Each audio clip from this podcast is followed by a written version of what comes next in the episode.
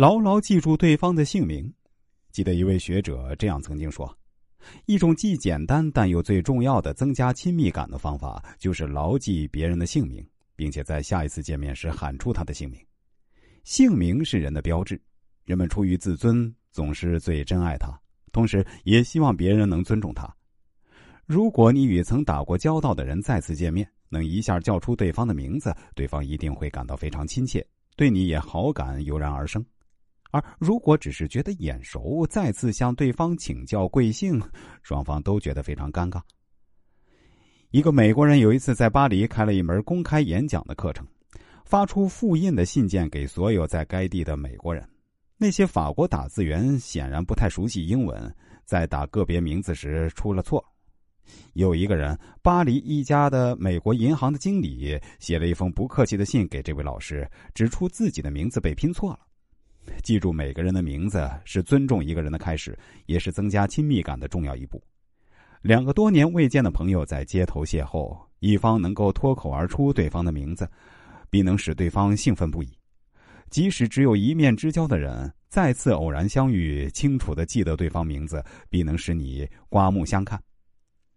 拿破仑以前十有八九遗忘别人的姓名，这使他的属下和朋友十分反感。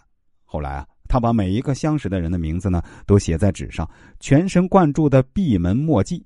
如此一来，尽管再繁忙的公务缠身，他都能随口说出别人的姓名，得到众人的敬佩和爱戴。钢铁大王安德鲁·卡内基是一个非常善于利用人们对自己姓名重视的心理来与人相处的企业家。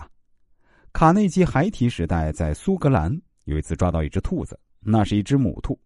很快又发现一整窝的小兔子，但没有东西喂它们。于是啊，他想了一个很妙的办法。他对附近的孩子们说：“如果找到足够的苜蓿和蒲公英喂饱那些兔子，就以他们的名字来命名这些兔子。”这个方法太灵验了，结果许多孩子争着去为他寻找兔粮。